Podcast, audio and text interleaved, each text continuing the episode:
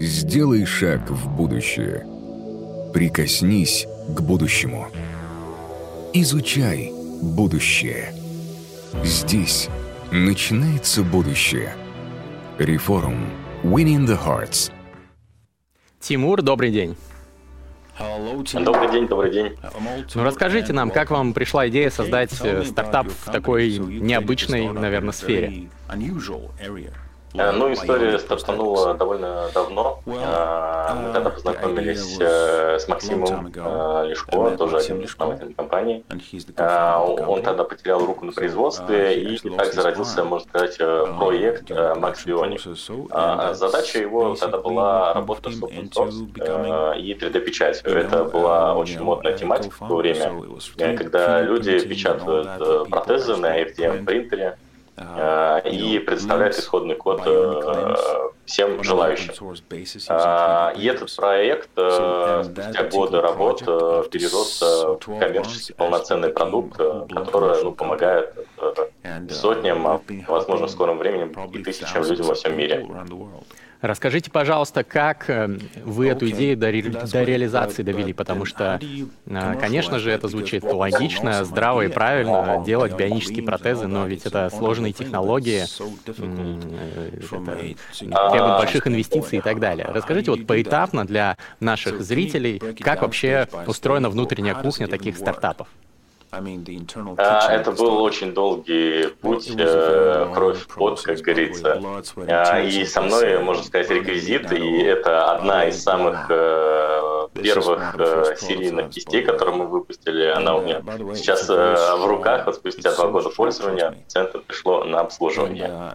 А, начиналось это все как пустяковая затея, где мы можем, можно будет потренировать свой талант. То есть начали с 3D-печати, а, проектировали, пробовали различные механики, и это не выходило за рамки open source проекта. Uh, то есть open source проект это не какой-либо серьезный коммерческий продукт, а можно сказать э, возможность поучаствовать в этом в развитии технологий.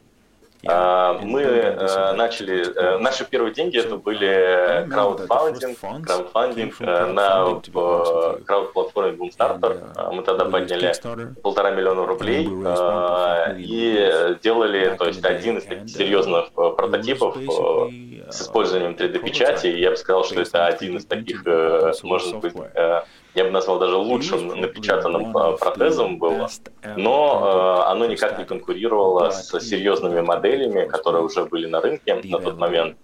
А, и а к нам поступали обращения от людей, мол, давайте сделайте что-то серьезное, что можно там носить несколько лет. А, и э, нам эта затея понравилась, и мы решили сделать что-то серьезное, то есть серьезный продукт с применением уже таких промышленных технологий. То есть это уже литье на замену 3D-печати, фрезеровка на замену пластиковых деталей, чтобы было надежно и служило долго. А, и мы тогда подняли инвестиционный раунд от бизнес-ангела, а, там в районе 10 миллионов рублей, кажется, было. А, и, соответственно, начали работать над продуктом. Работая над продуктом, мы сначала сделали версию B, сейчас она у нас хранится в музее как, э, как, один, э, как одно из наших произведений искусства.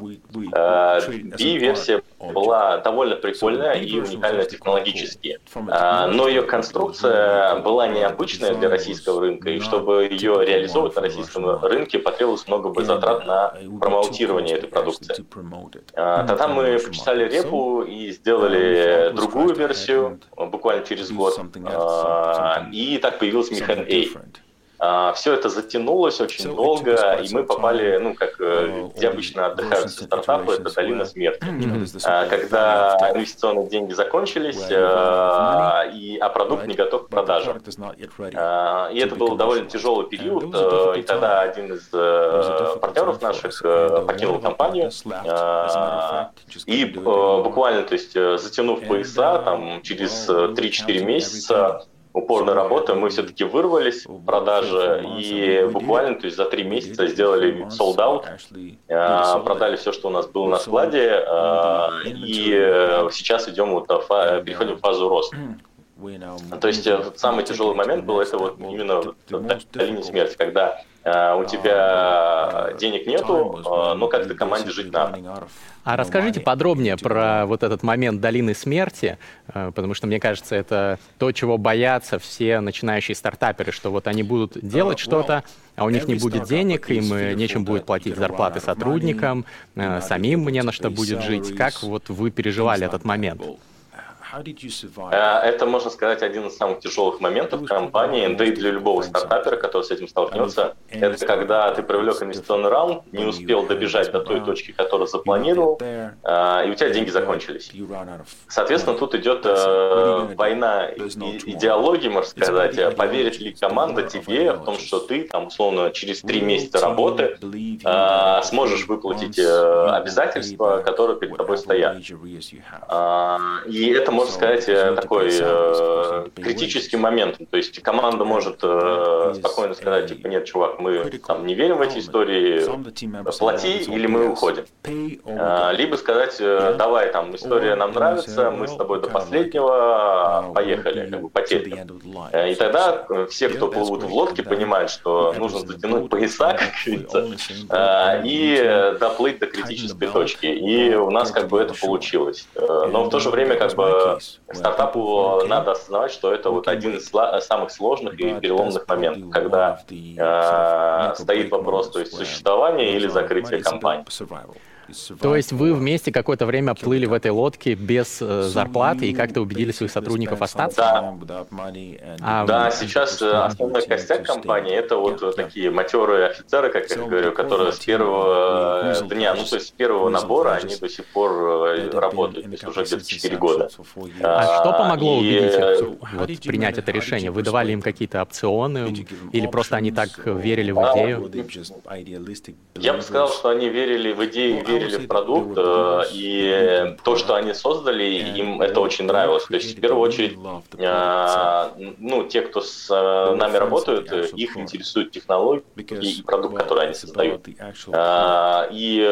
им, и они понимали, то, что то, что они создали, то, куда они вложили огромное количество сил, должно жить. Они просто так не Понятно. Расскажите подробнее про команду, потому что это очень интересно. Вот вы говорили, что у вас был э, сооснователь.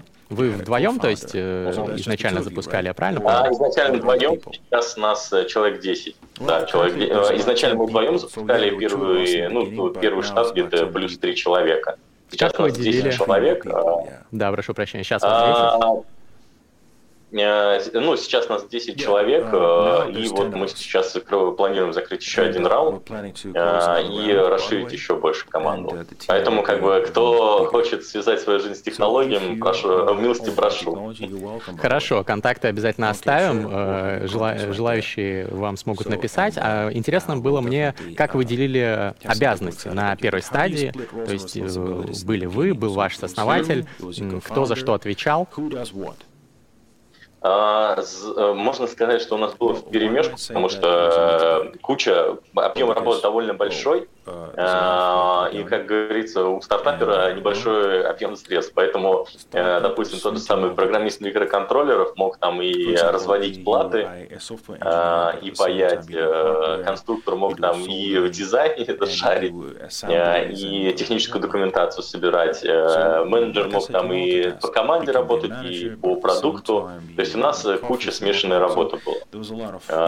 Ну, если мы говорим про области, там, Сейчас Алексей, как и в прошлые времена, за электронику отвечает. Э, я сейчас сместился больше на технический фокус, нежели на э, менеджерский. Э, и, соответственно, у нас, ну, в основном у нас команда технарей. То есть у нас основной костяк технарей и инженеров, а продажи мы передаем то есть, дистрибьюторам. Угу, то понятно. есть у нас в нашем случае продукт продает сам себя. Интересно, что было после того, как вы сделали вот этот sold out, распродали партию, которая у вас была. Вы привлекли потом новый раунд, показав эти цифры инвесторам? Нет, мы сейчас, мы сейчас идем в процессе привлечения. Мы начали новую партию, потому что продукт э, хорошо продается э, и, соответственно, прибыльный для нас. Э, это позволяет вводить новые продукты. Сейчас мы работаем над двумя новыми продуктами. А также помогает нагрузить производство. Ну, то есть загрузить производство. И это очень... Вот этот момент самый сложный, то есть загрузка производства.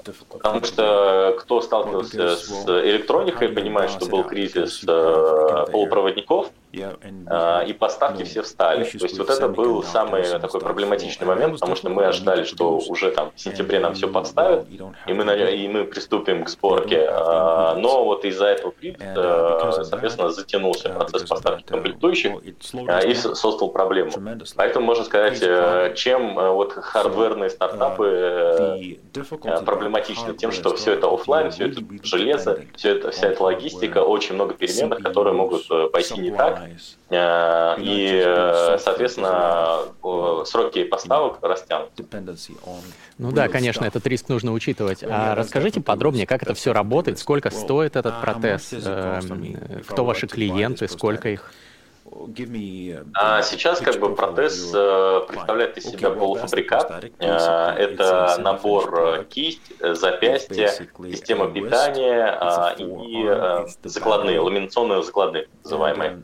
Э, Все это собирается в индивидуальный протез э, в культиприемной гильзе. Культиприемная гильза – это условно слепок э, культи пациента. Все это собирается и управляется с помощью EMG-датчиков. То есть у них MIO интерфейс. Самый проверенный, самый надежный, самый как бы, простой в управлении. Давайте расшифруем для зрителей. Это имеется в виду, что управляется головным мозгом? Нет, управляется мышцами, но команду на мышцы вы, соответственно, даете мозгу. Ну, мозгом. То есть мозгом вы отдаете команду на сокращение, мышцы сокращаются, и таким образом датчики улавливают а, ток а, от мышц а, и отправляют в управляющий контроллер. Управляющий контроллер анализирует по математике э, движение пальцев и, соответственно, приводит их в движение мотор. Вы делаете все этапы, выполняете работу на всех этапах, или только вы поставляете, собственно, э, сам протез и дальше его подгоняют под конкретного человека? А мы именно занимаемся поставкой комплектующих, то есть мы поставляем в клинике эти кисти, запястья, а протезист, техник-протезист уже индивидуально работает с клиентом, ну, с, э, с конечным пользователем, можно так сказать. То есть я правильно понимаю, что ваши клиенты — это э, как раз э, ну, клиники, то есть это B2B получается, а не B2C? А, можно сказать, что B2B, B2C, потому что э, ну, э, качество и качество того протеза и качество, ну и какое влияние на качество жизни конечного пользователя оказывает этот продукт, тоже важно учитывать. То есть это не так, ты там ну, слил протезную организацию свои полуфабрикаты, они там сдали пациенту, и пациент с этим продуктом мучается. Нет, ты должен оказывать также взаимодействие с пациентом. То есть, если у него возникнут какие-то либо вопросы технического характера, там, не знаю, как настроить это, как настроить то.